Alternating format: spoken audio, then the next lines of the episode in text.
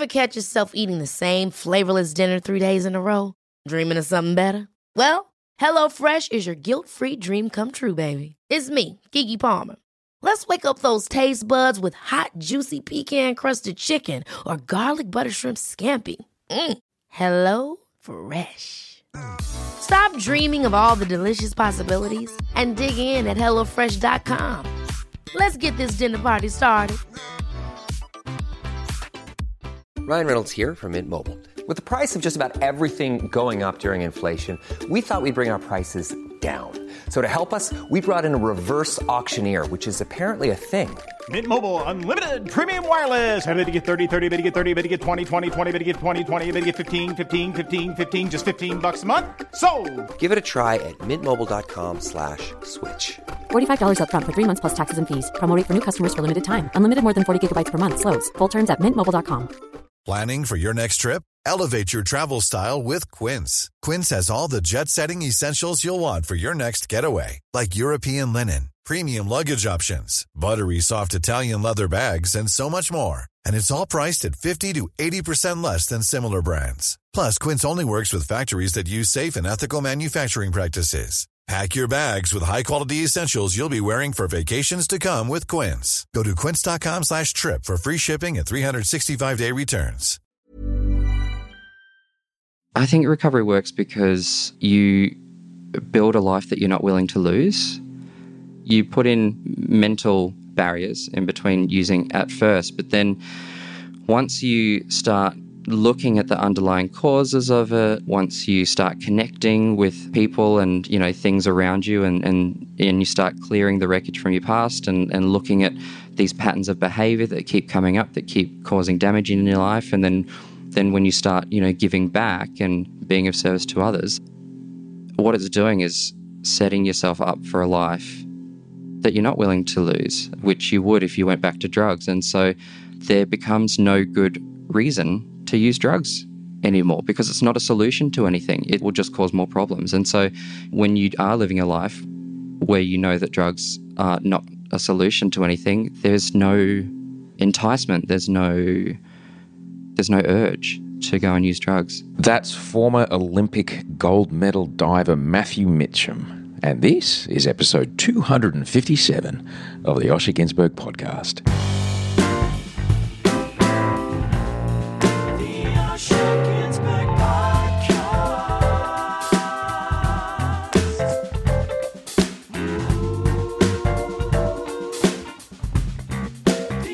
Hello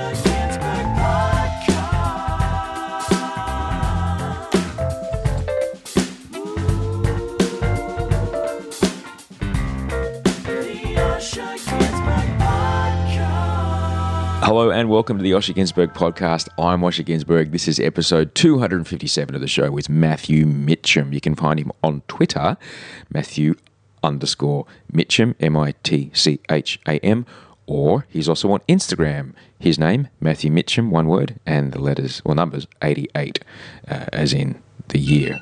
That's my alarm. Yes, I'm awake. I'm awake and I'm doing the podcast intro. Come on, phone, chill it. Anyway, more about Matthew in a moment. Good morning, welcome, hi, or good afternoon, or good evening. Whenever you're choosing to listen to this, this is a podcast. You could be listening to it today, or you could be listening to it five years from now, in which case it would still be today. Uh, if you're new, what is this podcast? This podcast is a conversation that you get to be a part of, a conversation designed to hopefully help you make today a little bit better than yesterday. Now, sometimes this conversation will be with a name that you know. You'll see a name, you'll recognize it, you'll download it, you go, oh, yeah, I know that person. Sometimes it'll be with someone you don't know. But whatever the case, I guarantee no matter who is on my show, you will hear something that you need to hear today. You will hear something in the next hour and a bit that will help you make today a little bit better than yesterday. That is what I'm here to do. That's what this show's here to do. Who am I? Oh, well, I'm Osher. I'm a, I'm a TV host. I'm a podcaster. I'm an author from Australia, currently working on a television show called The Bachelorette. Uh, yep, counting roses in sharp, borrowed suits. I've just written a book. It's called Back After the Break. You can get it at osherginsberg.com. Speaking of which, um, there is a live show based around the book, and we've got some new shows announced right now. I'm very, very excited about that. Basically, why did I make a show? Because I didn't want to be the guy standing at the back of a bookshop on a small, sad folding table trying to flog books So I called up Zoe Norton Lodge, who's a, a podcast favourite, an exceptional uh, actor and director and writer, an exceptional woman. She is one of the co co creators of Story Club. And um, Zoe helped me turn about 15 hours of audiobook into a 70 minute show. Then I called up uh, Mike Mills, also known as Toehider, who did all the music for this podcast since it started. And he helped me write a bunch of songs to get through the sticky parts that I'm a terrible actor, so I can't really do that stuff very well. But so Mike helped me write a bunch of songs to get us through those bits. It's a, it's a great night. There's laughs, there's tears, there's chances to sing along to power ballads. You can get tickets at osherginsberg.com. I really hope you can make the gig. We added a second Sydney show, which I'm super excited about. Uh, Sunday, October 28th. So if you're listening to this the week it comes out, it's this Sunday. It's a giant dwarf on Cleveland Street. I'd really love you to come along if you can. I know it's a school night. I know it's a school night. I promise it'll be worth it. All the shows are meet and greets. Uh, and most shows uh, are doing a book ticket combo deal. So if you want a book, uh, you can get a book with your ticket, and I'll be there after the show with a sharpie, and you can come and say hi. We can have a chat. You can have a photo, whatever you need. Come and say good day. Um, if you've already got a book, bring the book. I'll sign it for you. It'd be great to have you there. Sunday, October 28, Giant Dwarf. If you're in Sydney, I hope you can come along to that Sydney show. It might be a while before we get another Sydney show up. Melbourne, I love you, Melbourne. We sold out the first Melbourne show in eight days. That's enormous. So we have added a second show in Melbourne. I'm so excited to say that. Thank you so much for all of that support. Thursday, December 13th, also at Chapel Off Chapel. We're in the same venue for both nights. Thank you so much, Melbourne. You make me so, so happy. I cannot wait to see you. Please bring a friend. Thursday, December 13th. I know it's Christmas party season, so thanks in advance for the extra effort to get out of the house to come and see the show. I promise it'll be worth it. All the shows are the big show.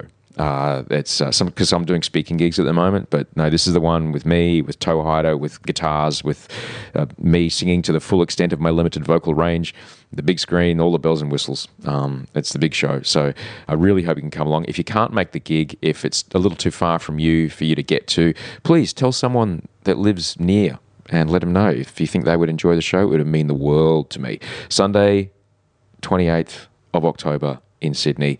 Uh, like I said, that's the last time we'll be in Sydney for a while, long, long time. So if you haven't seen the show and you'd like to come and see the show, that'll be a chance. Melbourne, December 13th. Tickets are on sale right now. OsherGinsberg.com. Brisbane, you're on sale very soon. Uh, the night's locked in February the 8th. Okay? February the 8th, Brisbane.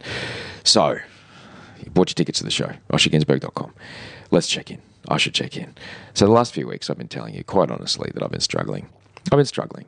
I've also told you that I've been doing the work. Because when I struggle, I know what I have to do. I can't just sit there in the struggle and go, I'm worried about everything. Fucking world's ending. I have to do the work. Um, and you know what? The work is working. Every morning when I write in my little book, my little book that I got from Muji, that beautiful Japanese shop, every morning when I write in my journal, like I give myself a score out of 10. I give them like, like an anxiety score, right? How am I feeling out of day? What am I doing out of 10? Anything more than five for a few days in a row, that's straight to the doctor for me. All right. I just, I won't stand for that. But I give myself an honest score every morning. And even though my brain is trying to tell me that the uncomfortable feeling that I wake up with will last forever and that every morning will end up the same, I only have to leaf back a couple of pages through my book you know what? I see that it's not real.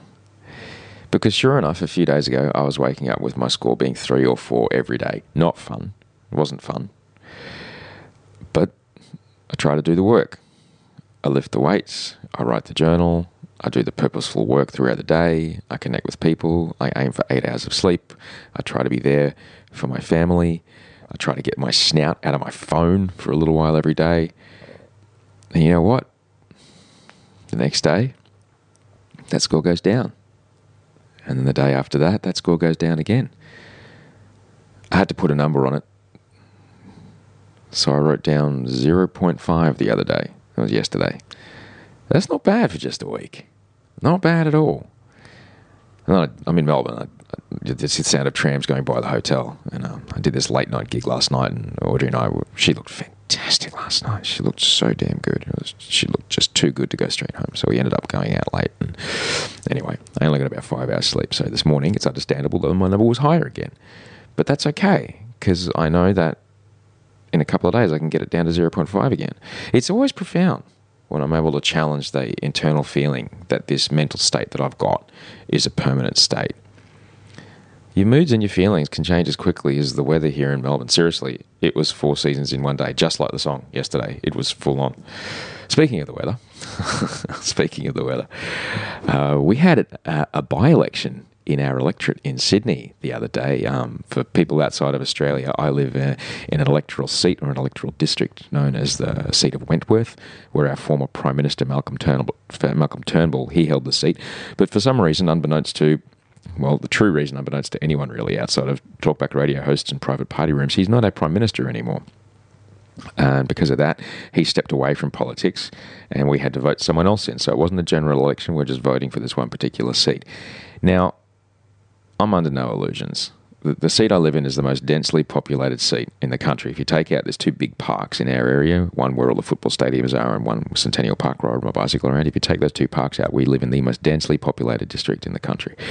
And it's been a liberal stronghold for 70 years. Now, for my listeners outside of Australia, our Liberals are the furthest thing from liberal minded people around. I don't know how they got that name, but that's what they went with and it, and it stuck. Um, but liberal means not liberal. It's like the super conservative party, the conservative party. Um, regardless, after 70 years, 70 years, it's no longer a liberal seat. This was the bluest of blue ribbon blue seats. Switch that to red if you're thinking of American politics, all right? It d- doesn't get any bluer. And they lost the seat. And they not only lost it to an independent candidate, so someone from no you know major Australian political party. They lost it to a woman, and not that it matters, they lost it to an openly gay woman. Now, if that doesn't say something about what the country wants from its leaders and the massive difference between what the message from those leaders from those leaders is about the state of and the attitude of our country versus what the people actually want, then I don't know what is because that's an extraordinary message to send. What really made me happy was that as we approached the polling booth, uh, voting in Australia is quite an ex- it's it's a wonderful uh, it's a wonderful experience because the the polling places it's, it's, usually the primary school. And if, if you live in the area where you grew up and you're like oh shit I'm back in Mrs Smith's class. Why are the chairs so tiny? Geez the toilets are small but as you as you approach um, the polling area, there's all people outside handing out how to vote cards because we have an election system where it's compulsory to vote. And so there's all these cards, of, the numbers of all the candidates, and you have to number the candidates from the one you want the most to the one you want the least. And so different political parties give their preferences to other parties if they don't win, and it's a bit of complicated. So you need a bit of guidance around that sometimes. But as we approached the polling booth and where we were, there were, I think, six different um, parties, political parties, and candidates who had representatives there. Um, three of those six people held out the form, held out the piece of paper, and they all said, vote to take action on climate change, or make sure you vote for climate change, vote for action on climate change. If you're concerned about climate change, here's the vote. Now, I don't know if they read my book, I doubt it, but that was what they led with, and it was number one on all the, you know, their paraphernalias. That's three different candidates representing three different independent parties, all leading with climate change as the thing to get people's attention as they, they wandered by to try and make their vote and eat their democracy sausage. If you don't know what a democracy sausage is, happy Googling. But Audrey participated in that ritual yesterday too. And that was really exciting for me.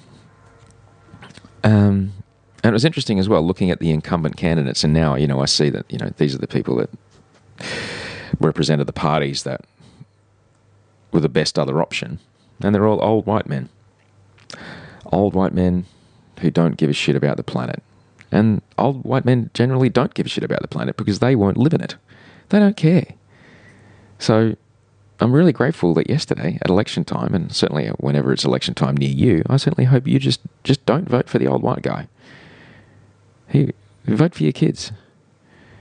And that seemed to be what happened yesterday. And that made me very happy because I had this. I was at a charity gig last night and I had a very interesting and in-depth conversation with a bloke sitting at the table next to me who absolutely loves Donald Trump, and he was extolling the virtues of Donald Trump and the economic, you know, gains of Donald Trump. Da, da, da. And we had this fantastic conversation. I was really grateful to speak to him about it. because he and I can have very different ideas about the economy. We can have very different ideas about defence spending, and we can have different ideas about transport policy. We can have all these different ideas about, you know, immigration, all kinds of stuff. That's fine. But I'm sure that he and I would like to have these different ideas free of the pressures of a collapsing ecosystem and rising sea levels. Uh, so, you know, I, certainly hope that he and I could, you know, find some common ground on that. So, when it does come time to vote near you, and I'm, I'm talking like change happens at the ground level. So when it comes time to vote at the council level, the state level, the federal level, cr- crikey, the PNC on your, you know, vote for your kids. Vote for your kids. And that's what happened yesterday. I'm excited to see how it plays out. I really am. We might be in a little, you know, political turmoil in our country for a little while, but once again, every time my big brother always said, look what happened. Look what happened in our country. We just had this massive shift and not a shot was fired. We're very, very lucky. He's right. We're bloody lucky that we can shift so much politically and there's no political violence around it. We're a very, very fortunate part of the world to have that happen. Anyway, enough of my bloody political rantings. Hey, I'm Ryan Reynolds. At Mint Mobile, we like to do the opposite of what Big Wireless does. They charge you a lot, we charge you a little. So naturally, when they announced they'd be raising their prices due to inflation, we decided to deflate our prices due to not hating you. That's right. We're cutting the price of Mint Unlimited from $30 a month to just $15 a month. Give it a try at mintmobile.com slash switch. $45 upfront for three months plus taxes and fees. Promo rate for new customers for limited time. Unlimited more than 40 gigabytes per month. Slows. Full terms at mintmobile.com. Planning for your next trip? Elevate your travel style with Quince. Quince has all the jet setting essentials you'll want for your next getaway, like European linen, premium luggage options, buttery soft Italian leather bags, and so much more. And is all priced at 50 to 80% less than similar brands. Plus, Quince only works with factories that use safe and ethical manufacturing practices. Pack your bags with high-quality essentials you'll be wearing for vacations to come with Quince. Go to quince.com slash pack for free shipping and 365-day returns. Let me tell you about my guest today. I'm really happy about my guest today. Matthew Mitcham is a retired Olympic diver who has a life full of firsts. He's the first openly gay athlete to ever win an Olympic gold medal, winning that gold medal with the highest ever single dive score in Olympic history. Now, while Matthew's career was incredibly high profile and he indeed achieved dominance in his sport, it was what happened out of the pool that has, in my opinion, shaped the wonderful man who came over to our apartment this week. Matthew wrote a memoir in 2012 called Twists and Turns and is currently topping off a linguistics degree as he grows into a superb cabaret performer. Yes, indeed. He's actually got a show this week as well. It's called Up Close and Personal with Matthew Mitcham. It's on the night before my show, Sun, uh, Saturday, 27th of October. So Saturday, 27th October, 7 p.m. at the Bondi Pavilion Theatre. I'll put a, a link in the show notes so you can grab a ticket for that. Now, this conversation with Matthew talks a bit about diving. It talks a bit about sexuality, but it talks a lot about addiction and recovery. There's quite a bit of stuff in here that might trigger you if you or someone you know has a history of addiction, particularly crystal meth use. And if you need someone to talk to in Australia, please call Lifeline on 13 11 14 or reach out to the crisis counselling service in your area because um, it's super important. This is a really great conversation. I'm, i was really happy to have a long conversation about recovery with someone who's also in recovery um, because it's not often that I get to have that chance. Uh, now, speaking of reaching out, in this conversation, Matthew and I speak a lot about meetings. The meetings are everywhere, they're not hard to find. And if you need help and you're willing to do whatever it takes to not need to drink or use again, from my experience and the things that I've seen in others, you'll find what you need in those meetings. I can't recommend them enough. If you've never had a problem, though, with drinking or using, and I'm, gr- I'm glad you don't, I hope this conversation gives you a bit of a window into what life can be like in recovery and the daily work that can happen so that life doesn't need to be a repetitive downward spiral heading to the foregone conclusion of institution, hospitalization, or incarceration, or worse. This, I guess that's not the chirpiest intro I've ever done to a podcast, but this is a solid chat. This is a solid chat with a solid guy that's got some solid time. And it was, for me, it was, I was really grateful Matthew came over because it was really bloody good to talk about recovery this way. I was able to have that conversation a little bit in the book, but to be able to talk about recovery with someone who's in recovery and explore these, you know, uh, concepts around recovery um, with someone like that, I'm really, really grateful that I had that chance. You can find Matthew uh, on Twitter if you want to let him know that you heard the show. He's uh, Matthew Mitcham. That's an underscore in between Matthew and Mitcham, M I T C H A M, Matthew with two T's. And his Instagram is Matthew Mitcham88, M A T T H E W M I T C H A M 88. Let him know you heard him here. Give him a shout out, say hey. And certainly, I hope you enjoy this conversation with Matthew Mitcham. Hey, thanks for coming over, Matthew. No worries. How you doing? Uh, I'm good. I um, I woke up, so that's always a plus. Um, I did a little gratitude list this morning, as I do every morning. It's probably what made me a couple of minutes late, although I wasn't that late after all. Not at Um, all. Yeah. I was stressing. Like, yeah, I was stressing about getting here on time because I'm like, oh my God, how unprofessional would it be if I didn't arrive a couple of minutes early? Look how professional you are. You've written notes and Every a day. lot. No, this is my gratitude list. Oh, right. No way. It's my little thing every day. Oh, that's cute. I sit here every day and do it. I do it, and then I give myself a little out of 10 how my anxiety is going that day. Oh, And that's Today really I'm at 0.5 out of 10. Wow. But a couple of days ago, I was 4 out of 10, which is uncomfortable, and I'm kind of stuck there for a couple of oh days. my God, a couple of days ago. I How long have you been like, doing the gratitude list? A couple of years Yeah. um, since I've been um, in recovery, I guess. Well, I mean, I've been in recovery for seven years. I think I've been doing the gratitude lists for about three years. Um, yeah. What do you get out of it? Um, uh, it's just a, it's just a bit of routine. Like it's just daily maintenance, you know. Um, yeah, but I mean, there's a couple of reasons for it. I mean, one is um, you know those days when you know the whole world decides to conspire an almighty crap attack against you, and um, you know it's uh, and you feel like you've got nothing to live for, and like everything's just black, and it's like, well, if that does happen. Um, and I feel like there's nothing to live for. At least I'll have thought of three things that morning that I've got, so that it's not just this, this really um, black nothingness. Um, but I've found that actually since doing these gratitude lists, I I'm not looking for evidence that the world is conspiring against me anymore. So of course things go wrong, but I'm not like I'm not linking them up saying you know like this and this and this and this and this. It's like this. Oh, okay, and that. Oh, that's a separate thing, and that's a separate thing. It's not like my whole life is you know turning to shambles. So It's interesting, isn't it? That it's such a simple, simple thing to do. Yeah. But it can help you recalibrate that filter of input.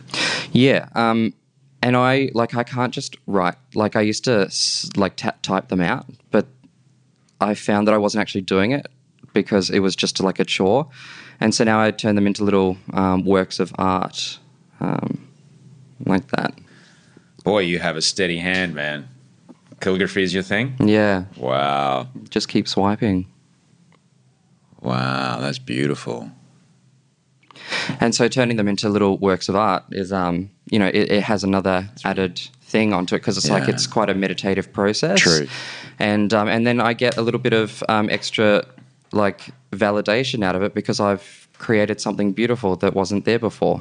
Yeah, My psychiatrist in Los Angeles, who I went to go see when I was really sick, he, you know, he he always told me he's like, you can't just put it in your phone. He said it doesn't work if you put it in your phone. You have to get your arm moving. You have to get your hand moving. The energy has to get out of your brain, down your arm, onto a piece of paper. Yeah. You have to then be able to see it. There's something like there's something about closing that loop of process that your brain goes, oh yeah, that's that.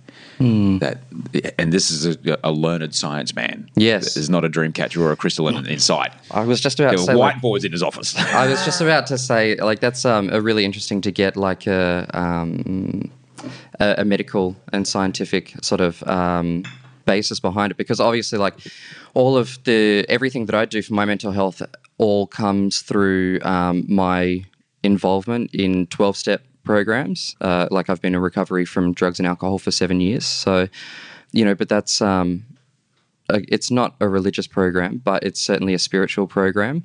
And you know, and some of the things it's it's kind of, you know, I think you question whether or not it works because there's not science behind it. But then again, you look at all the people who have gotten clean and sober from doing this stuff, and it's like, well, if a scientist didn't um, put this program together, like how does it how does it actually work? Yeah. Um, you know, is it indoctrination? Is it like I, is it a cult? Um, but I think it's just a matter of repetition, like just doing the right things over and over again. I, I've, I've explored this as well as you know I'm in a uh, I'm in a 12 step fellowship, a sobriety based fellowship, which is a step based program. Yeah. Uh, and I have been for eight and a half years now, maybe a bit more now. Um, and it's extraordinary how, how, when you look back, the science of why it works is so abundantly clear. But the people that created the program in the 20s, I think it first started Oxford House, I think, in upstate New York. The people that created that program, they didn't know what they were doing. They No. just were like, this is the stuff that's working. All right. But then, and, and if you look at it, they basically created CBT before CBT was like 30 years before CBT was a thing, co- cognitive behavioral therapy. Um, and but there's so many things of why it works in that it's it's the taking responsibility, uh, being an acceptance, um, only working on the things that you can actually control. And then an extraordinary amount of, and there's so much research now coming around around loneliness, um, an extraordinary amount of social contact, um, eh, because you have people to be accountable to, you have people to be accountable for. Um, people count on you, you count on other people. You are showing up at least, hopefully, once a week um, to be around people who share a common uh, Goal. goal and have you have their interest at heart. They have your interest at heart. You are part of a community as a community animal.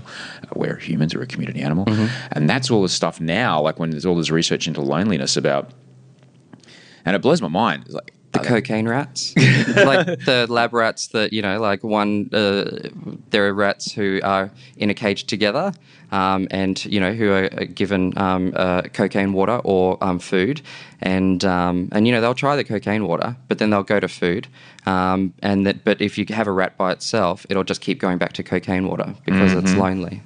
It's funny. I was thinking of launching that product later this year. Cocaine water. yeah, yeah, but basing it on a coconut. All right. Okay. So I'll call it cocoa cocaine. You just um, anti loneliness water. No, loneliness water. Let's just call it loneliness water. Loneliness water. Oh my god, it so is loneliness dust Yeah. by the bag. Uh, but yeah, so that that's the stuff around. The, the, what fascinates me is that um, it wasn't until uh, like the 1850s, around the first industrial revolution, that buildings, houses were built with separate bedrooms. Yeah, Only right. like super landed gentry and people who were really wealthy had separate bedrooms. Back in the day, there was two rooms. There was Hmm. the kitchen, and then everybody slept. There was an outhouse, and that was it. Everyone was all together. We all slept together. We were all in the same room together. We were constantly around other people, constantly rubbing up against other human beings, constantly like that's how we were for thousands and thousands and thousands of years. And it's only recently, it's only the last 150 years that we've been putting ourselves in boxes, isolating ourselves, completely cutting ourselves off from uh, our I don't want to use the word environment like David Attenborough, but you know things that aren't human but are also living. Yeah, You know- our community. Yeah, plants, grass, trees, sky, water, earth, sky. You know, sun, air. Um, we've kind of been shoving ourselves off to these, and I'm actually really interested in, in this, this at the moment. Um, you know, in that the parallels between animals who exhibit really strange behaviors in captivity and humans. Yeah, right. It's Like if you take an animal away from Africa and you put it in a concrete cage with one glass wall so people can stare at it in a zoo, of course it's going to be weird and throw shit at the wall. it's not around its family and friends. What are we doing to ourselves? Doing everything in our power not to throw shit at the walls.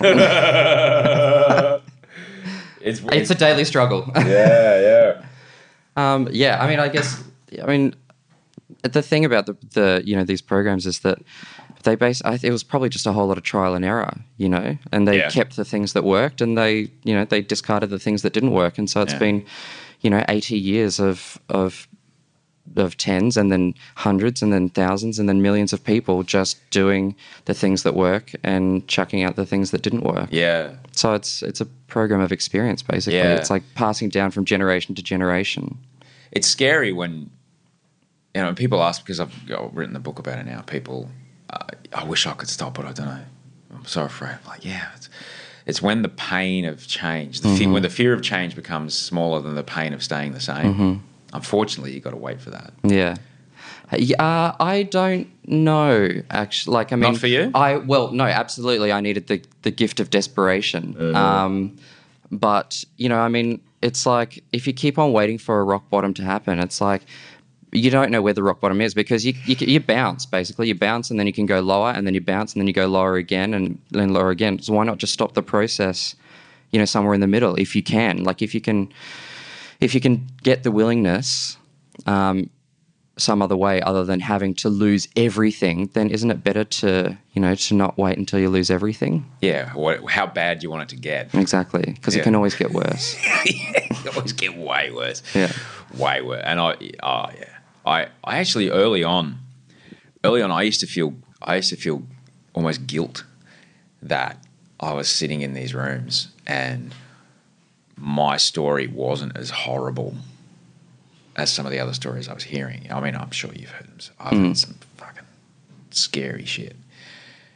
And I felt a great amount of guilt. And then my guy says to me, he goes, listen, man, you just, you were lucky in that you saw that that's where you were heading. Mm. You saw that. You, can you accept that that was waiting for you? Mm. Oh, yeah, I can. Yeah, absolutely. That's exactly what was waiting for me if I didn't pull up. Um, but yeah, initially I was like, oh, I don't belong here. I'm not like that. That's a problem. That's a problem for a lot of people. Yeah, they don't feel like they belong because they don't have the same war stories. Um, and yeah, I mean, it's just a matter of you know listening for the similarities and not the differences, and and that's why I can you know I can go to any twelve step program, whether it's you know a- around alcohol or substances or um, or like process addictions like sex or gambling, and I can still get the same message out of it because it's just doing something or putting something in you. It's about doing something just to distract yourself from your own thoughts and feelings. It's that it, they're all escapism behaviors, and so I can walk into any meeting and identify because you know the escapism runs strong in this one. Yeah, I, uh, I I wrote about it. Like the first the first meetings I went to were um, the the gayest of gay meetings in West Hollywood. Yeah, yeah, Um, I, but that was the the one sober guy I knew who, you know, he he had what I wanted, and I would do anything to get it. Um, was a fantastically beautiful man. Um, he was like uh, if Tom of Finland was real. Oh my god, That's what he looked like. Like he's just, just with the mustache, with the muscles, with the tattoos and everything. I was like, Goodness out. gracious. he's a good looking. Yeah. Like, but he was sober. Yeah. I'm like, man, how do you? And he was alive at the party. I'm like, how do you do that? Mm. I want to, he goes, come with me. Come to this bloody meeting with me. So I went down to this meeting, and you know, I'm probably the only straight guy in there. Mm. And I'm thinking, what am I going to get out of this? There's maybe hundred people in the room. Every person that got up and spoke, I'm like, oh shit, that's my story. Mm. It's exactly what you're saying. Mm-hmm. It doesn't matter what it is, what the ing is Mm-hmm. drinking, snorting, fucking shopping, whatever. It's all that. Get me away from this feeling in my body. yeah. I'm desperate to change the way I feel. Yeah. Yeah. Um, but then trying to find that power to change it yourself is, is scary shit. Um, yeah. Yes. I mean, yeah, change is scary. You know, when you're used to like when you even even when it is causing so much destruction in your life, um, you kind of you know what you're in for, and so there's comfort in the in the familiarity and like you, you know, but when you've been doing it for so long, there's a lot of fear and there's a lot of fear in taking that crutch away. And you know, how am I going to one like deal with it because the feelings are going to come back when you stop medicating them. Yeah. Um, so how am I going to deal with life one without the crutch, and then two with Yeah. those feelings? It's like kind of, you know, it's that analogy of, um, you know, uh, uh, driving, you know, 120 down the highway, um, and then when you slam on the brakes, the suitcases are going to hit you in the back of the head. Yeah. Yeah, and there's also that great that great sense of identity of, but I'm so I'm double OP Davo. What people are going to do? I'm the life of the party. What- Yes. you know, this is who I've been since I was 18. Yeah. What am I? You know, who who am I going to be if I'm not that? Yeah. Even though I, you know, I live in a tent in my mum's backyard. Yeah. And I can't hold down a job. yeah, that's it. Do you help other guys? I do. I um, I'm super involved in um, active in the fellowships. I do a lot Yeah. of service. I um, have uh, temporarily, you know, sponsored a couple of people. Um, I can I can only do what I can do, and so I do service in other ways. Yeah. Um, so like I organise Unity days yeah. um, and uh, do service at different levels, like within the group, and then also like at higher levels of Yeah. organisation, like area, to help the fellowship run at a at Yeah. a more sort of state level. It's a really interesting political model too. In fact, Russell Brand wrote a whole book about it. I don't know. If, have you ever read that? Mm. I haven't. Uh, Revolution. He basically describes this independent, self-sustaining, self-governing fellowship that has at its core the health and well-being of the people within and the people whom that that fellowship lives with and affects. Uh, that answers to a central, um, also self-sustaining, self-supporting fellowship. Yeah. Um, so there is no one leader. So there's no one so leader. It's kind of yeah. I can I can see actually how that would really appeal to him, like that Mm. that um, structure of governance. as a political model for our society overall. But I don't. It only works because um, everybody is um, working from a spiritual basis, like as in putting not putting my own needs above anybody else's, and you can't really rely on anybody else Yeah. to to be coming from a spiritual point of view. Yeah. Um, because you you you know you you can't rely on other people's morals Well, yeah. and ethics. Um, you can hope that there'd be good morals and ethics, but everyone's not going to share the same. Yeah, but somebody's going to take advantage of that. yeah. Um, they might. Yeah. yeah. They might. It's a it's a utopian vision. Yes. And I, I think he's since. Uh, He's since gone to university. He's going to university at the moment. He's you know, learning a lot more about the fact that when he when he launched into this political thing, he was quite undergunned. Uh, he was going into all the uh, all the uh, altruistic ideas, but Well, he just- was coming from what he knew, which was Yeah. recovery, which is Yeah. it is like surprisingly kind of utopian because you know, well, you do sort of rely on the fact that um, you know everybody is trying to be the best person that they can be, um, which actually works very very well as a fellowship. I did a thing yesterday at, at Parliament House for um, Mental Health Month, which is wild. And I was, I was speaking to some people within the. Uh, obviously, you know, mental health and and recovery have quite the the crossover because um, alcohol is a, a really widely available, you know, self-administered depressant that is uh, perfectly acceptable socially to to apply to all kinds of you know mental illness symptoms, and no one seems to have a problem with it. But the, the dosages seem to can, can get out of control. Yeah. Uh, they certainly did for me. Um, but someone asked me, do I consider myself still alcoholic? Do I consider myself still in recovery? And I said, yeah. And I'm I'm fine with that. And I'm, I'm just wondering what your what your thoughts are about that. Um, I mean, yeah, I've been very open and public um, about my history with crystal meth addiction. Um, and, you know, at first I, and still actually, you know, I do worry about um, the stigma because, you know, crystal meth has a massive stigma attached to it. Um, and, uh, and around, you know, the identity of being an addict for people out in the you know in the corporate world or in the real world or in the you know the media world or whatever who only have their own understanding of what addiction and what being an addict means.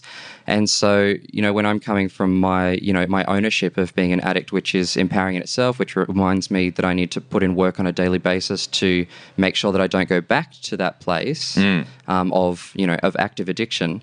Um, you know I- by using this word to to to to be my most spiritual self and remind me on a daily basis that word has different connotations to other people which and you know like I don't and I live in the real world I don't just live in the fellowship where where the word is a very positive one I live out in the real world where There's the other 23 hours of the day when you've got to be around. Exactly. Yeah. And so, um, but at the end of the day, I I still decided to be you know, to break my own anonymity at a, at, the, at a public level and and um, and say that I'm an addict because, uh, well, an addict in recovery, um, because I thought the potential benefit to others outweighed the potential detriment to myself. Yeah. Um, and even though I'm not like not rolling in it, or not like I don't, you know, I don't have all these sponsors, or I don't have the the job that I desire, that is not, you know, that's not necessarily because I said I'm an addict. It's, um, you know, so I just I have to take the good with the bad and continue to work to make sure that this label that I see as a very positive thing is not um, a hindrance. You know, like I work so hard and be so overqualified that like that's it's not a factor at all. I'm, I'm not in a position to hire people, but if I was in a position of hiring people, I would hire someone who has five years and promote the shit out of them more than I would hire someone who's still kind of dabbling on the weekends and Oh, absolutely. fuck yeah. Because someone who's got five years has a daily discipline you know deliberate step out of their bed till getting back into bed day hmm. and they will be the most amazing employee all right? Versus someone who's you know oh yeah it's a beer at lunch. It's like yeah really? You know? Hmm. I mean that for me personally. It's interesting that you talk about crystal meth because that's the stuff that people were talking about in this meeting Oh, right. in that in, in west hollywood mm-hmm. and Yes, like actually, I probably could have imagined that a big gay meeting in in West Hollywood. Yeah, it's Yeah. yeah, I can imagine. And I, I, I shook when I was lucky because my drinking never had anything to do with my expression of my sexuality. Yet when I was, I'd never heard the stories, and I'm sitting in these rooms and I'm hearing the stories of like guys who've got it a year, two years, three months clean, and they show up to a, a Grindr or a manhunt date, and they open the door and someone Yeah. blows it in their face. yeah, Holy shit! Uh, yeah, um, makes my skin crawl. Like that's terrifying. Stuff. yeah. Um, unfortunately, uh, with this particular drug, sex and sexuality and the drug are very like are, are you know intertwined um, for a lot of particularly boys. Um, and yeah it's a problem. And um, you know those who are serious about recovery will uh, and who know that sex is a trigger will like will delete all the apps will be abstinent for a year um, you know like people who are willing to go to any lengths. And so it is possible. Um, and then it's just a matter of um, you know reintroducing yourself um, to sex in a safe environment. Um, you know and there's a lot of anxiety around it as well. Like am i even going to be able to do it? Like sex is scary. I mean sex is weird. Like putting bits of you of each other into each other's bodies is just is a weird thing. Like totally when, I mean, sure, it feels good, but like when you look at it objectively, like it's it's kind of weird. Yeah. Um, and so um, I think it's just a matter of practice. Like the more you do it sober, the better at it you'll get. Like the, the further and the weaker and weaker that link between sex and drugs will get. Um, and so you know, I you know, whenever the topic of sex and sexuality comes up in in crystal meth meetings, I like you know I make sure that I extol the the joys of sober sex and what you know how wonderful and awkward and special it is. Um, Yeah. But it is like it is wonderful because you know because a lot of boys do have a lot of fear around that, and it's like well you need example, you need evidence to gather because if you've got all this evidence that it's a scary thing, um, that it's linked to drugs and stuff, and you don't have any evidence to say that it is safe um, and that you know I will be able to do it without drugs, then Yeah. obviously you're going to have a lot of fear. So It's a bit. It's a. It's. it's puns. Here it comes. Ah, I was going to say it's hard. it's hard, but um, Once you, if you're lucky, it is. Yeah, One, but once you've, from my experience, you know, once you've had exposure to the, that kind of superpower, Hmm. you're like, oh my god, far out. You know, you're like, look at what I do. you know, it's kind of like, it's like, why would I not want it? Like that. Hmm. Once you've experienced that life of that extremely, ex- extremely powerful sensory overload Hmm. not having that initially, uh, this is you know for me, and certainly you know that, that's me describing you know life on a hypomanic state, but you know I can, can relate from from my own experience of using. Um, like when that's not there, you're like, oh, I remember that time. Yeah, Remember it's, and it's not as intense as it was, and it's just having to experience, like, accept that it's unsustainable. That Yeah. I can't do that. But I mean, that's also that's coming from like a glorifying point of view, like of you know remembering like what it was in the old days. Hedonic recall. Yeah, exactly. Um, s- but if you have, you know, if you have a reality check around that stuff, it's like guys can't like you know you often can't come on. That's not very technical termination, is it? Um, uh, you, you often can't reach climax on these drugs anyway. So it's just like having sex for hours, which you know sounds fun, but when you actually think about what you were feeling at the time, it's like you weren't really feeling it. You were just going through the motions. You were just trying to, you were just being disconnected. And so, you know, if you have a reality check around that stuff, it's like, yes, like your brain was being flooded with like happy hormones. Um, but in reality, it was probably pretty sad, you know, like people who are uh, being in, in, in an environment where the people were gaunt and messy and doing dangerous things that they would never do sober, like, and putting themselves in really dangerous situations, not caring about their own health. Um, you know, it's, you just have to have a reality check around that stuff and go, was it as good as what my, um, my memory is trying to tell me that it was? Um, and it's often the case that it wasn't. No, it wasn't. Nah. And it's it's interesting you said that before. I, I remember because I I I stopped drinking during uh, the my my first marriage ended, but I'd stopped drinking a little while before that. But I'd never so I'd never dated sober, and that was weird. And I'd never kind of had that kind of courtship. Alcohol had always been involved with courtship. It had always been involved with, um, you know, the the hours before um, someone goes, "Yeah, all right, I'll come home," you know, and I'd never, never done that. Um, so yeah, it, it was it was weird. It was weird, and actually, my relationship with Audrey is, is my first proper, actual sober relationship, and it, it's lovely. Um, and I've had to kind of learn how to how to how to how to do it for the first time. Yeah. in many ways, as a you know, as a forty year old man. but it's kind of like I I like I mean the, I think the adventure has something you know like the adventure itself is exciting. Yeah. Um, you know like new experiences aren't bad things. They're kind of you know and that's it's kind of the same. Like this is how I explain it to um, you know to guys in early recovery. Um, it's kind of like doing it for the first time again, and that's like there's kind of fantasy in that.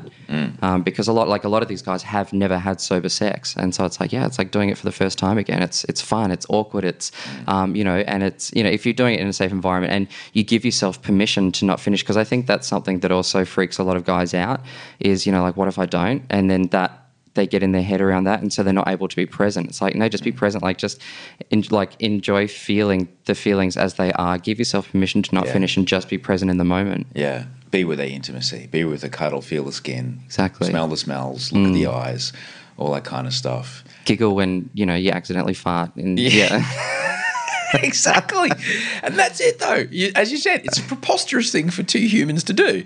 It's funny, it's hilarious. Yeah. it's like you get in these weird positions and you do all kinds of weird things to each other.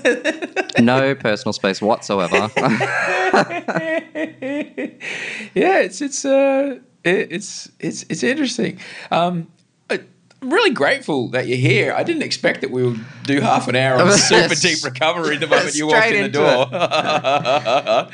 I'm real grateful, man. Thank you, because it's important. I'm grateful to talk about this kind of stuff, and you know, and it's it's it's rare on this show that I get the chance to, you know, have that kind of conversation with someone who's got um, your kind of time. Um, and certainly that while we may have come to um, recovery from different uh, using points, I guess, that the central core of it is all is it's, It's the the same. same. Shit. It's the And- same shit. and that's you know again like it's like the similarities not the differences any Yeah. of those any of those process or chemical or any addictions they're Yeah. all they all come back to a very similar um, starting point So how do you deal with? I mean, I don't, I don't know about you, but for me, all the stuff that I used to drink to avoid, it doesn't like, doesn't it go, go away. away. no you're just I postponing the problem I just learned and have learned and keep learning ways to be with it. Yeah. So what does what does being with it look like for you? I mean, like the escapism behavior is still still runs pretty deep with me. Um, if the worst that I do is kind of shovel, you know, spoonfuls of peanut butter in my mouth and have three or four naps a day when I get overwhelmed, like, you know, at least I'm not using drugs or drinking or, or acting out in a more damaging way. Like, yes, peanut butter can become quite damaging after time. um, but It's so good. I know. Especially on celery late at night. That's my favorite. Oh, really? Oh, yeah. at least you do the celery bit. Get, get, get, get that extra crunch. When super crunchy is not crunchy enough, whack it on some celery in the fridge. Boom. And then a little bit of salt. Wow. Stop it. You're you're enabling me. I'll make some right now if you want. It's 115 calories. I counted it. It's great. Oh my god. 100 You see, I'm not using much peanut butter then. no, only 20 calories. See, this is my problem. I, I scoop it out of the tub, yeah. Uh, so, because I am who I am and I find ways. That's the key. Ah. The, the men's health cover was, was made on this. oh. It was made on this. Yeah. It's portion control. Yeah. It's all about portion control. That's Yeah, why- it's- so it's it's- a kitchen scale, so I just put a kitchen scale on the table. Yeah, look, moderation is, you know, if if you can do it, moderation's good. I tend to find that sometimes when it comes to like food, where that I do go to act out on, um, I sometimes I just have to abstain completely, like I do, you know, with drugs and alcohol. And, and for me, that was Nutella. So I haven't had Nutella in years. It's important sometimes to not have the stuff in the house. Yeah. Yes, Yeah. absolutely. Yeah. Yeah. It's it's it is it is good. Yes. Um. Sorry. Where was where were we was going? I got about- distracted. I like, no, no, no, it's fine. Uh, we were talking about peanut butter. I was asking about on on days. Oh, yes, on the, on the days when the when the stuff that you used to want to escape from Mm-hmm. shows up.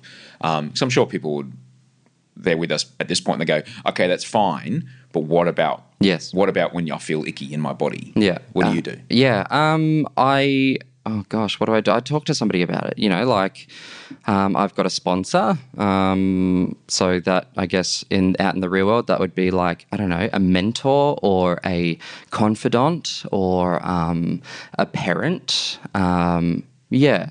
When stuff gets you know really, I like I tend to find that it, the feelings aren't as big as you know what they used to be. Probably because I mean, I've I I avoid a lot of situations now. Like now, I kind of got a lot of awareness around, you know, what's going to get me in trouble, and so I avoid that a lot of those situations. And so my life is is a lot less, you know, chaotic than it used to be. But you know, like I do, you know, stuff does still happen sometimes, and um, and you know, I do still have the desire to want to stick my head in the sand to pretend that it's all not happening and I'm very good at that um, until I get called out on my behavior, and then I have to do something about it. Um, but yeah, it's uh, So when you get into action, what does it look like?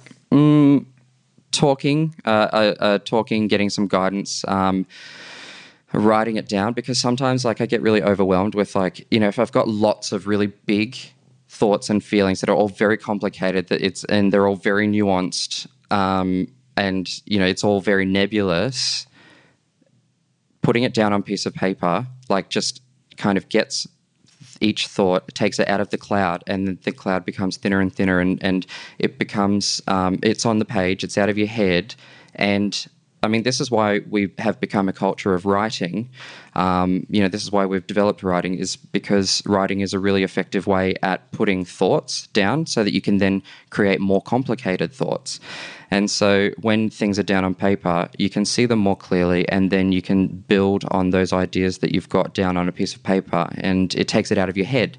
Um, so you don't have to be walking around with this anxiety because obviously, you know, you can. I, I'm.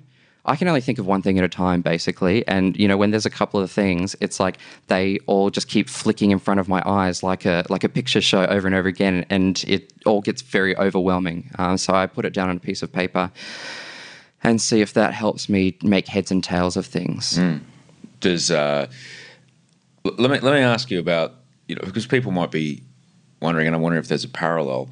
Um, the thing that made me very very good at um, drinking and using also made me very very good at my job. That brain that just absolutely 100% would not stop. And I'm wondering if is there any aspect of that that played a role in your elite sport career?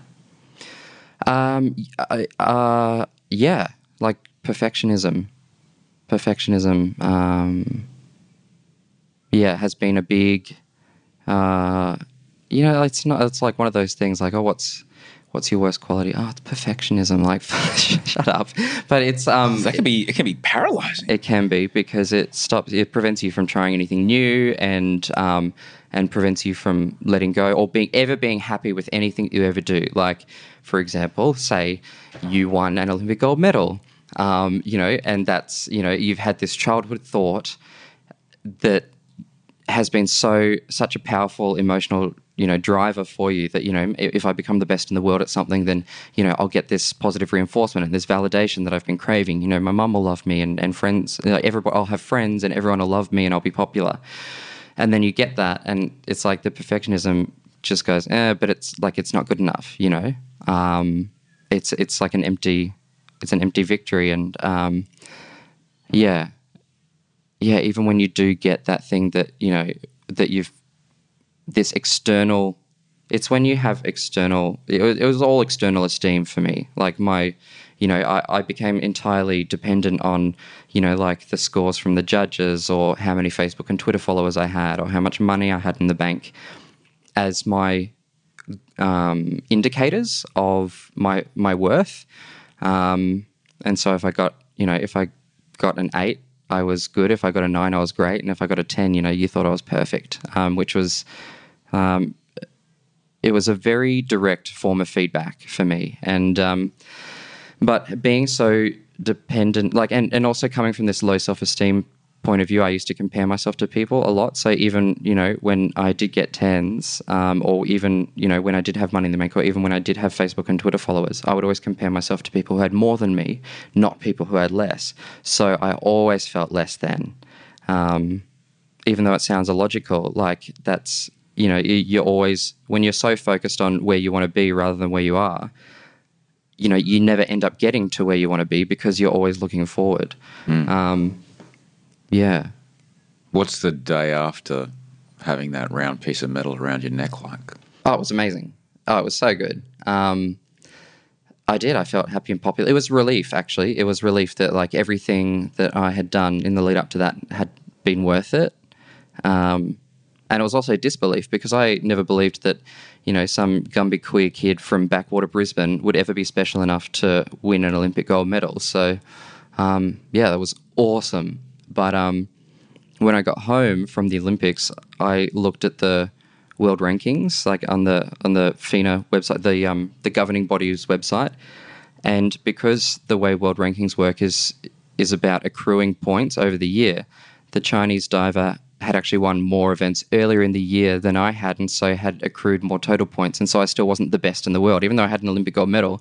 I wasn't technically the best in the world, and so you know that childhood thought started going around in my mind. Um, still not the best in the world, and um, so, like, I mean, I did use that to set a goal to become the best in the world. But even when I did become the best in the world in 2010, like, it still wasn't enough. I was, you know, it, it's, it, I didn't get that validation that, you know, I thought I would. I, I wasn't happy. I, you know, because all, like, I, I had no ability to esteem myself from within, to feel good about myself. Um, and so, you know, I, even like I had been clean and sober for a couple of years, like around Beijing. Um, and, you know, there were environmental factors um, that sort of facilitated that. I wasn't actually trying. Like I just, I changed cities and, um, and, you know, and changed training environments and stuff. And that was enough of a change um, for me to, you know, to shake me out of my teenage depression and, and using.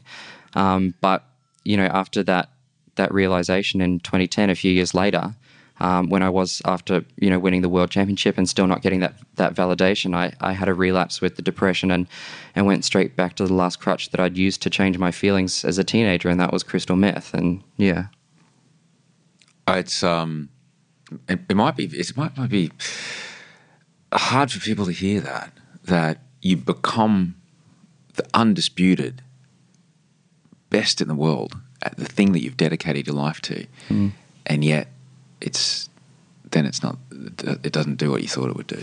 It's, Well- it- it's you know, and I can relate, man. I can mm. hundred percent relate. Mm. I, um, I remember standing on stage at the Opera House Idol Grand Final. There was like ten thousand people there, mm. screaming my name, fireworks going off. I was like, Hey, good night. Walk off stage. Okay. What do I do now? It was like nothing. It was like it never happened. It was really weird.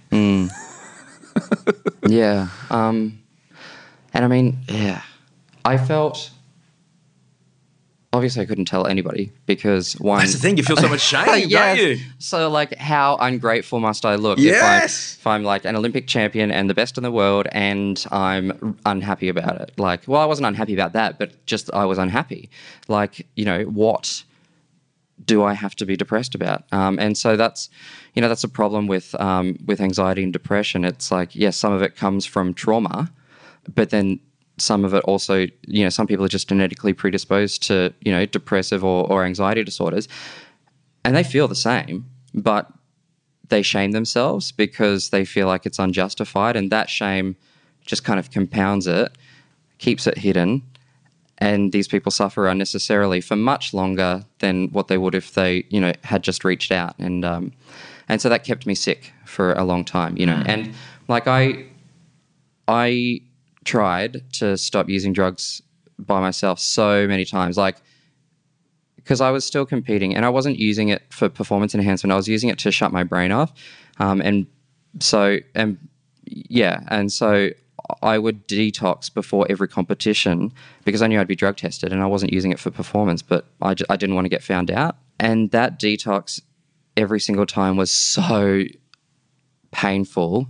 It was the worst. And I would promise myself every single time with every single cell in my body that I was not going to use again. And every single time I, like I failed that. And that tore my self esteem in half every single time. I wasn't able to follow through with a promise that I'd made myself with absolute conviction. And then eventually, like I just stopped, like I just gave up trying and, um, and spiraled downwards and downwards. And, um, yeah, eventually I just got to the point where I, I realized that I couldn't fix this problem by myself.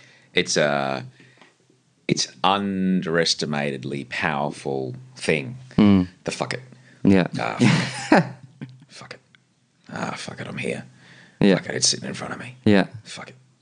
Yeah. It's it, it, uh, yeah. It's uh well, mate. I'm bloody glad that you you you made it out because there's not many people that are able to pull out of that kind of that kind of thing. It's, uh, I think when you put in enough, it's the willingness to put in the work that it takes to, um, because like, I think recovery works because, um, because you build a life that you're not willing to lose.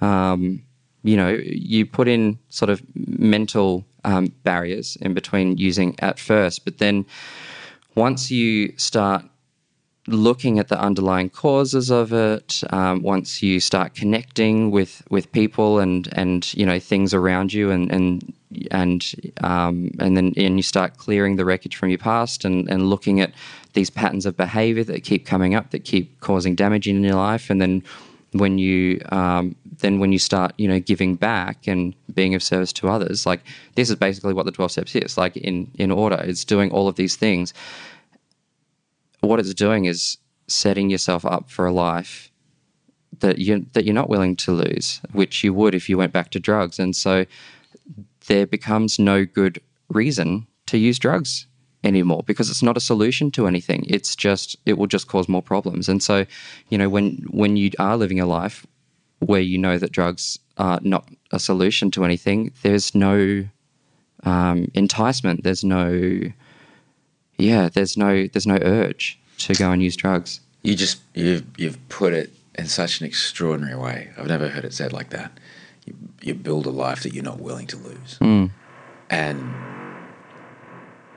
as the sound of renovation happens around us, um, And I've got to say, like as a as a Moodle owner, you were really good about half an hour ago telling me some really serious shit while Frankie just flung around the kitchen playing ball with himself. You're like so used to it. Yeah. I was so grateful. Normally I have to lock Frank away, but you went bling. I'm like, all right, cool, let him go. He played with him until he got sick of it. Now I don't know. He's disappeared Oh, he's out. somewhere. He's asleep. He's Yeah. asleep on a bed somewhere. Um, but yeah, you saying you build a life that you're not willing to lose. Mm. That is when I think about, and you know the, the you know the, the eight and a half years, the urges still pop up. They do. They're there for about they're there for about a breath. Mm. You know, and in the space of that breath. I think about Audrey. I think about Georgia. I think about the career that I have now. I'm like, Mm-hmm. yeah, nah. Because and then I, in the same way, what you described earlier, I think about what did it actually look like? Not Mm-hmm. the not the fantasy version, not the hip hop video. What did it actually look like? No, you think about the Ah, last drink, not the first one. Not that sexy, to be honest. Mm. Do I want to swap that for this? No. okay. All right. Got to do something else. Yeah, yeah, exactly. That's pretty much it. yeah. Build a life you're not willing to lose. And those thoughts, like, I mean, of course, you know, triggers happen all the time, Yeah. but um, those, yeah, those thoughts get fewer and further between, and that the the sort of physical impact that it has on you, or like when you have a trigger, you know, that little flutter of excitement or whatever, it gets weaker and weaker until it just becomes a logical thing, like, you know. God, drugs would be good right now. Uh, really? Like, do you want to think about that? Yeah, okay. My um, uh, let me ask you this: um, my uh, when I first got diagnosed with uh, obsessive compulsive disorder, my doctor used to say to me, "Don't think for a second that elite elite Olympic athletes don't have a little bit of what got." Oh, absolutely. Yeah, would you agree with that? Oh, I think I have this theory that you know, like that the highest echelon of elite athletes are fucked up in some way. Because why would you put yourself through all of that pain and suffering and f- you know, like just punishment for years and years with no like uh, you don't know that you're going to get an outcome, but yet like there's something so powerful um, they like they must be getting something. They must there must be some very powerful driver there to put yourself through all of that punishment for years and years and years, when you could just go, mm, no, that's too hard. Like why would I? Why would I put myself through that? Yeah. How Um, long does it take from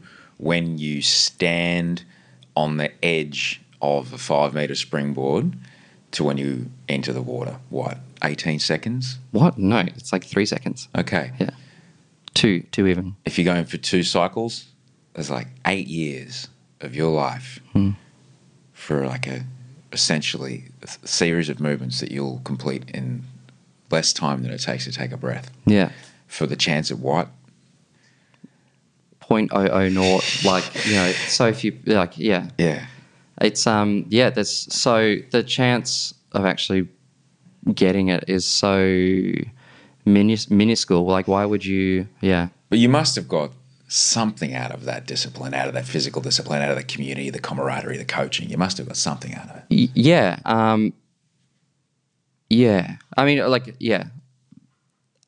After I got into recovery, it was oh even before I guess it just it depended, you know, like when I was a teenager, it probably like stopped me from killing myself, like just to have a structure, even though I was hating diving itself anyway. Um, I saw it as my one ticket to being special, and so, you know, it's um, yeah, it probably just kept me from, you know, ODing in an alley behind a McDonald's or something. As I got a, like when I was actually in a training environment that I actually enjoyed and where I felt accepted and embraced and loved, and that had a profound effect on my self esteem. And then I was present, and then in tra- in training sessions, um, and then you know, and I was setting goals, and you know, because I was present and happy in training sessions, um, you know, I was able to commit myself wholeheartedly to it, where I wasn't before because my heart wasn't actually in it. Um, and then that had an effect on my results. And then, you know, so uh, like there's certainly something to be said for exercise and for community. Like I, I had a training group that I really enjoyed, you know, seeing twice a day, every day as well.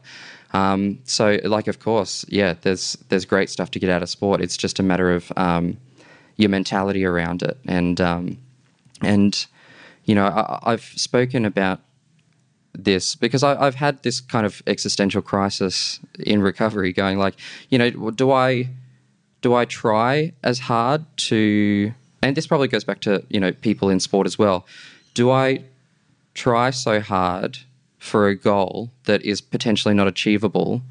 You know, like, am I just um, like I think there's this saying like if you want to be happy, stop focusing on the things that you don't have and and focus on the things that you do have. It's like, well, how does that work with goal setting? You know, like with trying to have a career. Um, and you know, and somebody else, uh, an actor actually, who has been in recovery for several years, who went through this before me, gave me this wonderful bit of wisdom. It's like you do this work on your self-esteem so that you're okay no matter what, and that and you still work towards these goals, but you let go of the outcome. And so you know that even if these goals don't ever come to fruition, you'll be okay. Um, but that doesn't stop you from putting in the effort on a daily basis.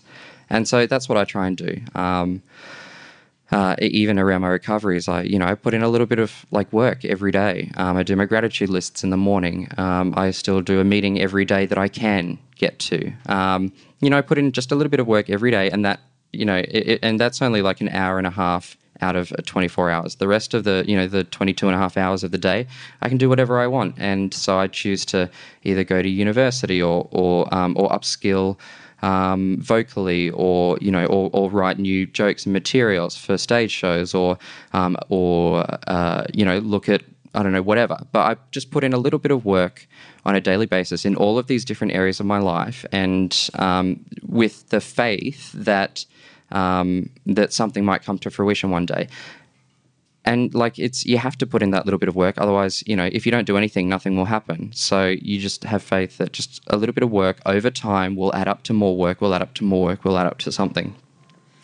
It, it's let, letting go of the outcome is is such a such a big thing. Yeah. Um, when I and I'm, I'm really grateful you, you just shared that with us. Um, letting go of the outcome is, is a huge thing, and it's something something that I had to learn how to do. Like mm. I I write down every morning. It's like I, I strive to be exceptional at my job. Mm.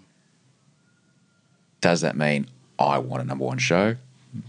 If I'm exceptional at my job, that might happen. Mm-hmm. But exceptional at my job means I can go home today at the end of work and go, "Yep, I did it. Did that. Yeah, I was the best I could be today." Yeah, and so that's I mean that's validating in itself, you know, like being able to achieve those goals and it's like it's figuring out the difference between the things that you can control mm. and the mm. things that you can't control. So I can control how much work I put in on a daily basis. I can't control the outcome because they're like, you know, I could be the best in the world at my job, for example, um, but I there might be other people who you know, uh, uh, who are, who make the decisions about who actually gets the job. Yeah. There could be other factors at play, um, and, and, those decisions have nothing to do with your ability. Exactly, exactly. Could you could be the I could be the best in the world at my job, but I'm ugly, and it's a it's a job that requires a beautiful face. So you know, you're not, but exactly. yeah, so it's, exactly. It's just being aware of the things that I can control, yeah. the things that I can't control, and I can control how much work I put in. Um, and you know, and just have faith that if I put in enough work, stuff will happen. What's at university? Um, I just finished my linguistics major, and so now I'm using up the rest of my credit points to do a minor in media to try and make my um, degree just a little bit more practical yeah. because um, yeah, like I love like linguistics is, is a passion of mine. But um, for folks I, who don't know what a linguistics is, it's the study it? of language, yeah. like or, like every, literally every aspect of language, right from every sound that is is made in human speech in all of the languages of the world, um, the the different way, and then building up into bigger units of sound and meaning. So the way those sounds are put together, um, and how they influence each other, all the different ways that words are put together in different languages, the ways that sentences are put together in different languages. Um, uh, is, it, is, it also the kind of Noam Chomsky vibe of if a, if a society does not have a word for war, will war never happen? If society does not have a singular noun for a person, does that mean people are always a collective? Those mm-hmm. sorts of things. Yeah, um, that's um, yeah. So a philosophical stuff around language as well, um, semantics, pragmatics. So yeah, there's um, you know these what you were just describing, I think, sort of fits into uh, this universalist or um, relativist theory where it's like, um, yeah, how how the brain um, how the brain puts language to thoughts, like because culture is passed on through language, um, and so you know if like if if a language doesn't have a word for a color, does that mean these people don't perceive this color? Um, you, yeah. I mean, there, there's something different in there as well because there's a bit of biology involved um, um, that that does influence that. But um, yeah, but basically, we do find concepts easier to understand when we have a word for them. Doesn't mean we don't, you know, like we, we're not able to perceive them. Like we could see that people are hurting each other, and we could go, they're hurting each other, even if we don't have a word for war. We know that that's you know doesn't look fun. Yeah. Um, yeah, so the way the brain files information like that, um, uh, the way um, power dynamics are, you know, are reinforced in societies with language. You know, with uh, languages with um, polite forms um, versus informal forms, or um, languages with honorifics, um, sexist language. Um, you know, that reinforces you know power dynamics. Um, within cultures and within societies. So basically, everything to do, everything that you could possibly think of that to do with language is Yeah, for example, if if in a if uh, every time a you know someone refers to an uh, you know, did you what did your doctor say? Did he ask you if it was this, mm, mm-hmm. rather than did they ask you? Yeah. like if if if you if you've never you know used the word that the doctor could be a woman. Yeah. you know what does that people re- assume, and what does they that assume that a nurse is a woman and True. that a doctor is a male. True. Um, yeah. Um, But that's a, that's a, like a, that's a whole other kettle of fish. It's like microaggressions that people don't understand making, and you know what what effect does that have on a young woman who's uh, you know reading that or listening to that or seeing Yeah, that? um, and I did a study um, on with a, a local, you know, one of our local popular papers. Not the most highbrow of the papers um, in Sydney. No, Okay. Um, but uh, and I collected a, a corpus, like a, a, a bunch of um, of articles that added up to about 120,000 words. Um, anything to do with sort of LGBTI based, like anything to do with that sort of stuff, um, and uh, and then with that 120,000 words, I was able to uh, run that through a program just to see what kind of word associations were made between you know words like gay, um, and you know, and then you can start making um, uh, inferences about uh, that that paper's position on and how they're trying to guide or sway or, or you know convey different meanings by the word by the word associations that happen around these words, um, which is very interesting in itself. So you might not be able to say like obviously like you know you might be able to say that one writer seems to have a bias. But it might be diluted over the whole paper, so you can't say that the whole paper has a bias. But then when you actually see the whole paper together um, run through this program, the numbers don't lie. And what does that do for the person who's been reading that paper for 10 years every day? Mm. And, and you know, they're the things they've been indoctrinated to without them knowing, Yeah. without them realizing their attitudes towards things are reflective of what they read. Mm. This shit's important. Yeah, and you can tell you can tell where um, where they lie. For example, it, was around the gay marriage debate. Well, Yes. so you can tell where some what someone's um, sort of allegiance is, whether they use the term gay marriage, same sex marriage, or marriage equality. And so, gay marriage is it tends to be used by people who weren't supportive of it because it's othering. It's not marriage; it's gay marriage. You know. Um, same sex marriage was kind of a more neutral term, and marriage equality is for it was used by people who you know wanted to emphasize the equality part.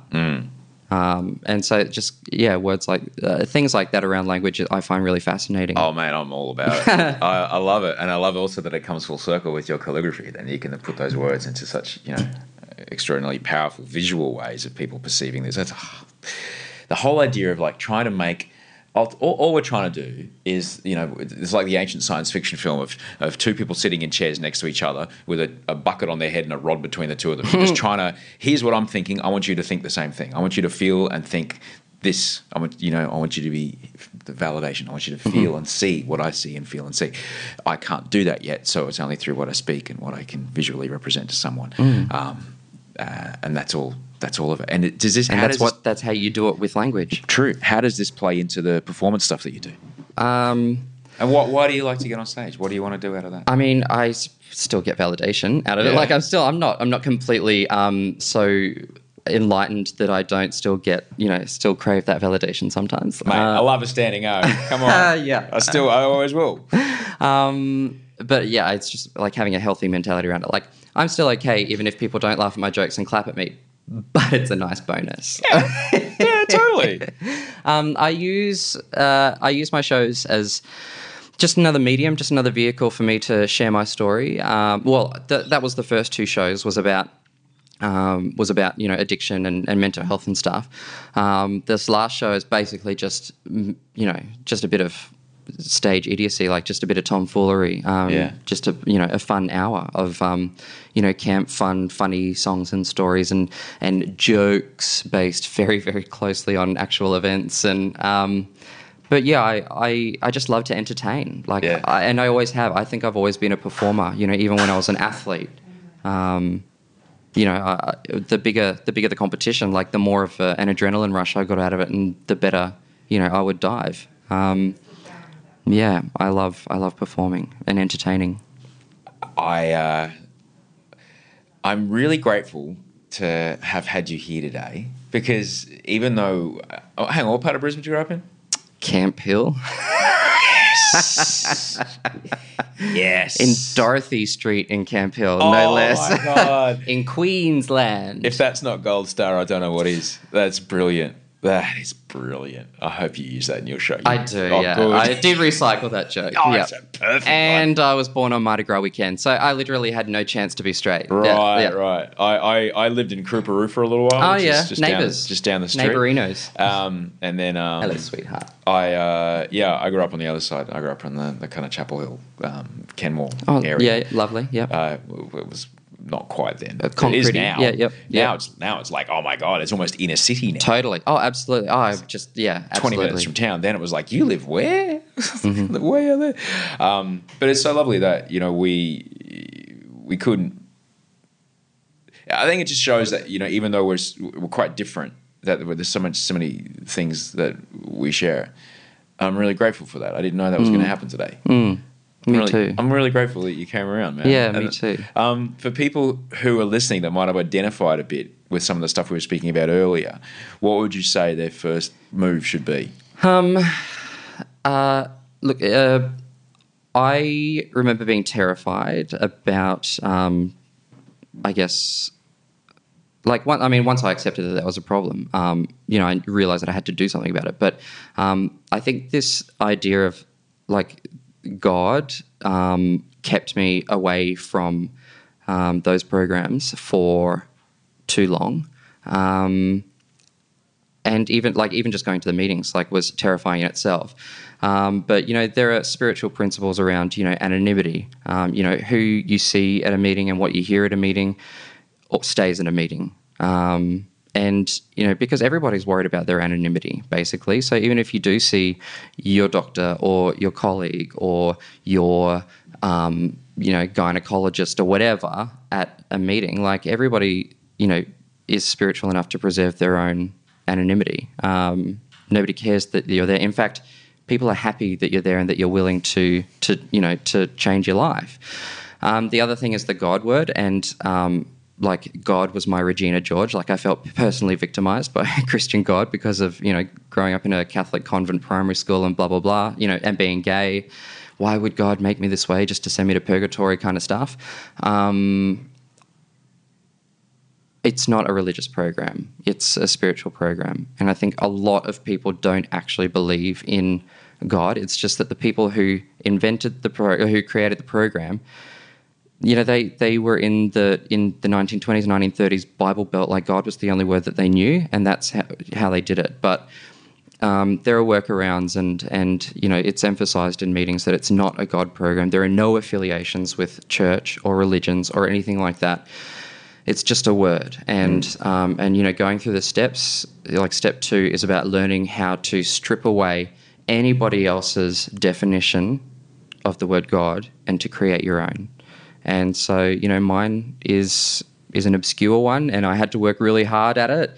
But mine is just about action. So my God is action, putting in action, because I, I, I know that as long as I do the right thing, the right things will happen. Um, and so, you know, uh, putting in action, like, you know, doing my gratitude list is, you know, is part of my God, or putting in action to go to a meeting and connecting with people.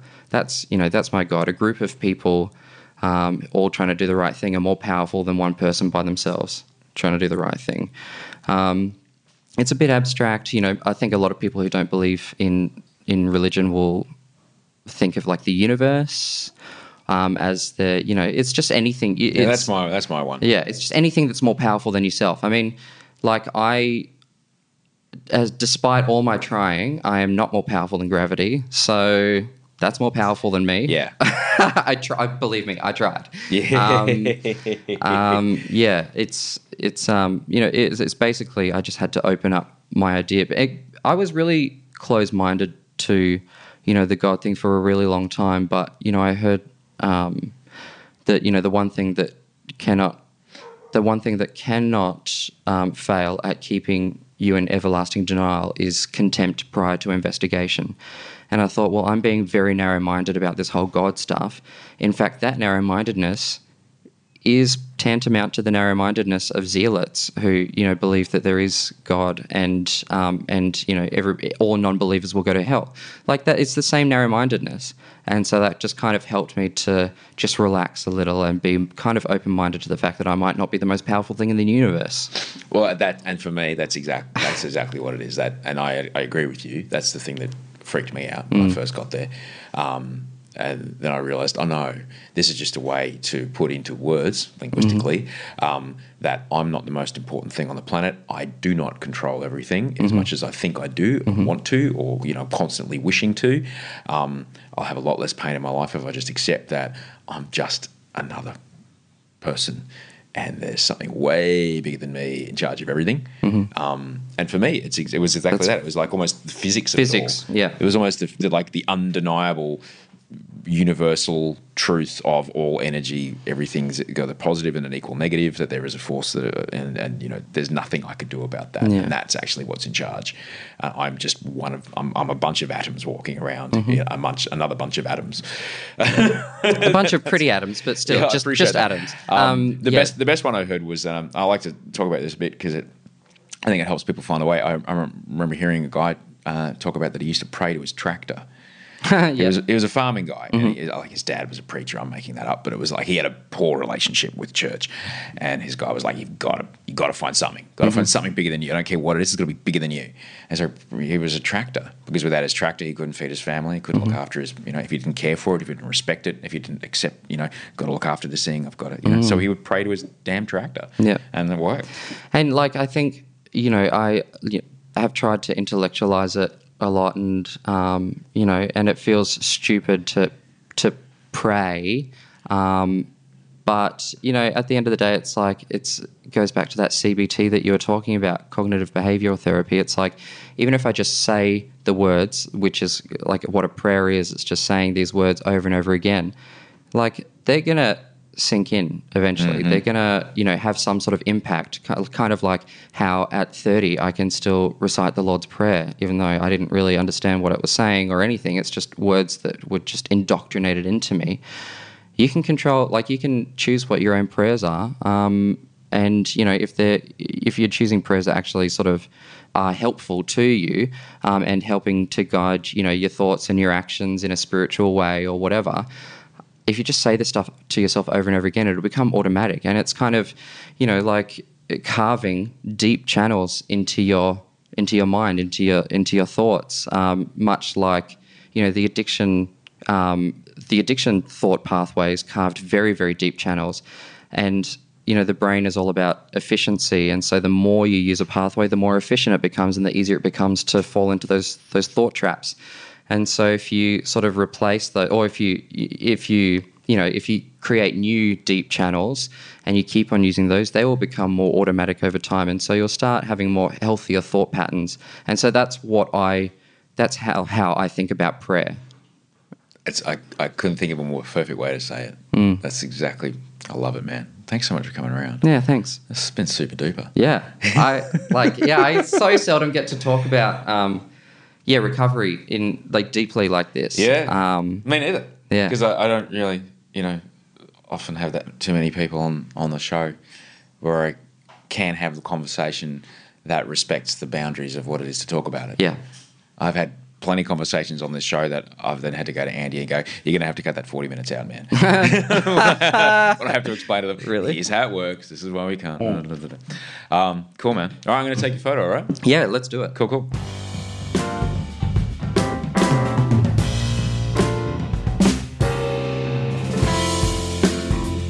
That was Matthew Mitcham. I hope you enjoyed that conversation. I hope you have a little bit more of an insight into what life in recovery can certainly be like, and I hope you have a bit more of an insight into that magnificent man. Uh, you can find Matthew on Twitter. Let him know you heard him on the show. Matthew Mitcham, M A T T H E W underscore M I T C H A M. And he's also on Instagram, Matthew Mitcham88, M A T T H E W M I T C H A M 8 8. Let him know you heard him here on the show. Go see his show Saturday night, 7 p.m., the 27th of October at the Bondi Pavilion Theatre, up close and personal. Tickets are in the show notes. Just click on the show notes for this show and click on the link. You'll be able to get there. Um, Sydney, speaking of going to see a show, if you want to make it two for two, go see Matthew one night, me the next. Um, Sydney, come and see the gig. Uh, back after the break, live. It's uh, Sunday night.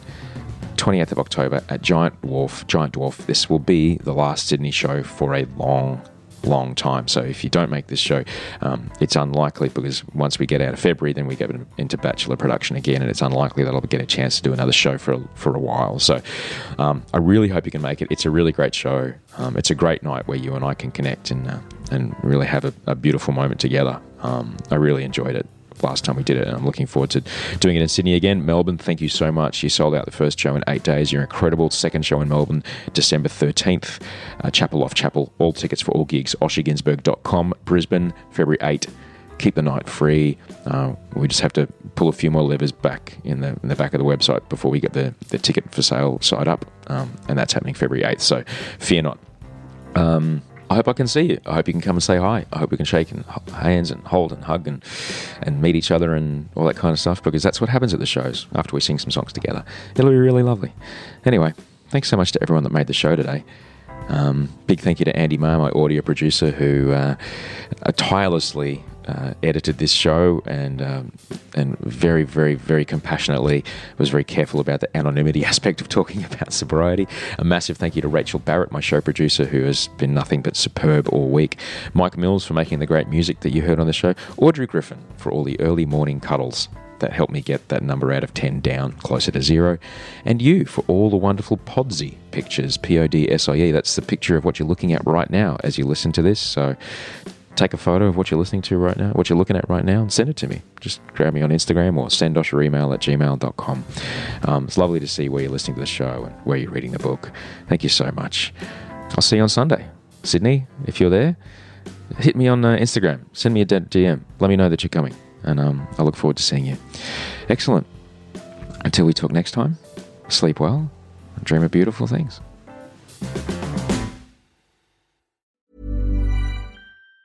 Planning for your next trip? Elevate your travel style with Quince. Quince has all the jet setting essentials you'll want for your next getaway, like European linen, premium luggage options, buttery soft Italian leather bags, and so much more. And it's all priced at 50 to 80% less than similar brands. Plus, Quince only works with factories that use safe and ethical manufacturing practices. Pack your bags with high-quality essentials you'll be wearing for vacations to come with Quince. Go to quince.com slash trip for free shipping and 365-day returns. Hold up. What was that? Boring. No flavor. That was as bad as those leftovers you ate all week. Keke Palmer here, and it's time to say hello to something fresh and guilt-free. Hello Fresh. Jazz up dinner with pecan-crusted chicken or garlic butter shrimp scampi. Now that's music to my mouth. Hello Fresh. Let's get this dinner party started. Discover all the delicious possibilities at hellofresh.com.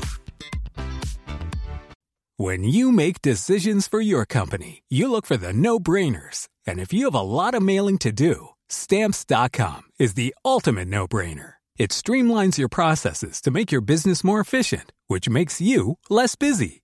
Mail checks, invoices, legal documents, and everything you need to keep your business running with Stamps.com. Seamlessly connect with every major marketplace and shopping cart. Schedule package pickups and see your cheapest and fastest shipping options from different carriers. With rates up to 89% off USPS and UPS rates. And with the Stamps.com mobile app, you can take care of mailing and shipping wherever you are. Make the same no brainer decision as over 1 million other businesses with Stamps.com. Sign up with Code PROGRAM for a four week trial, plus free postage and a free digital scale. No long term commitments or contracts. That's Stamps.com. Code PROGRAM.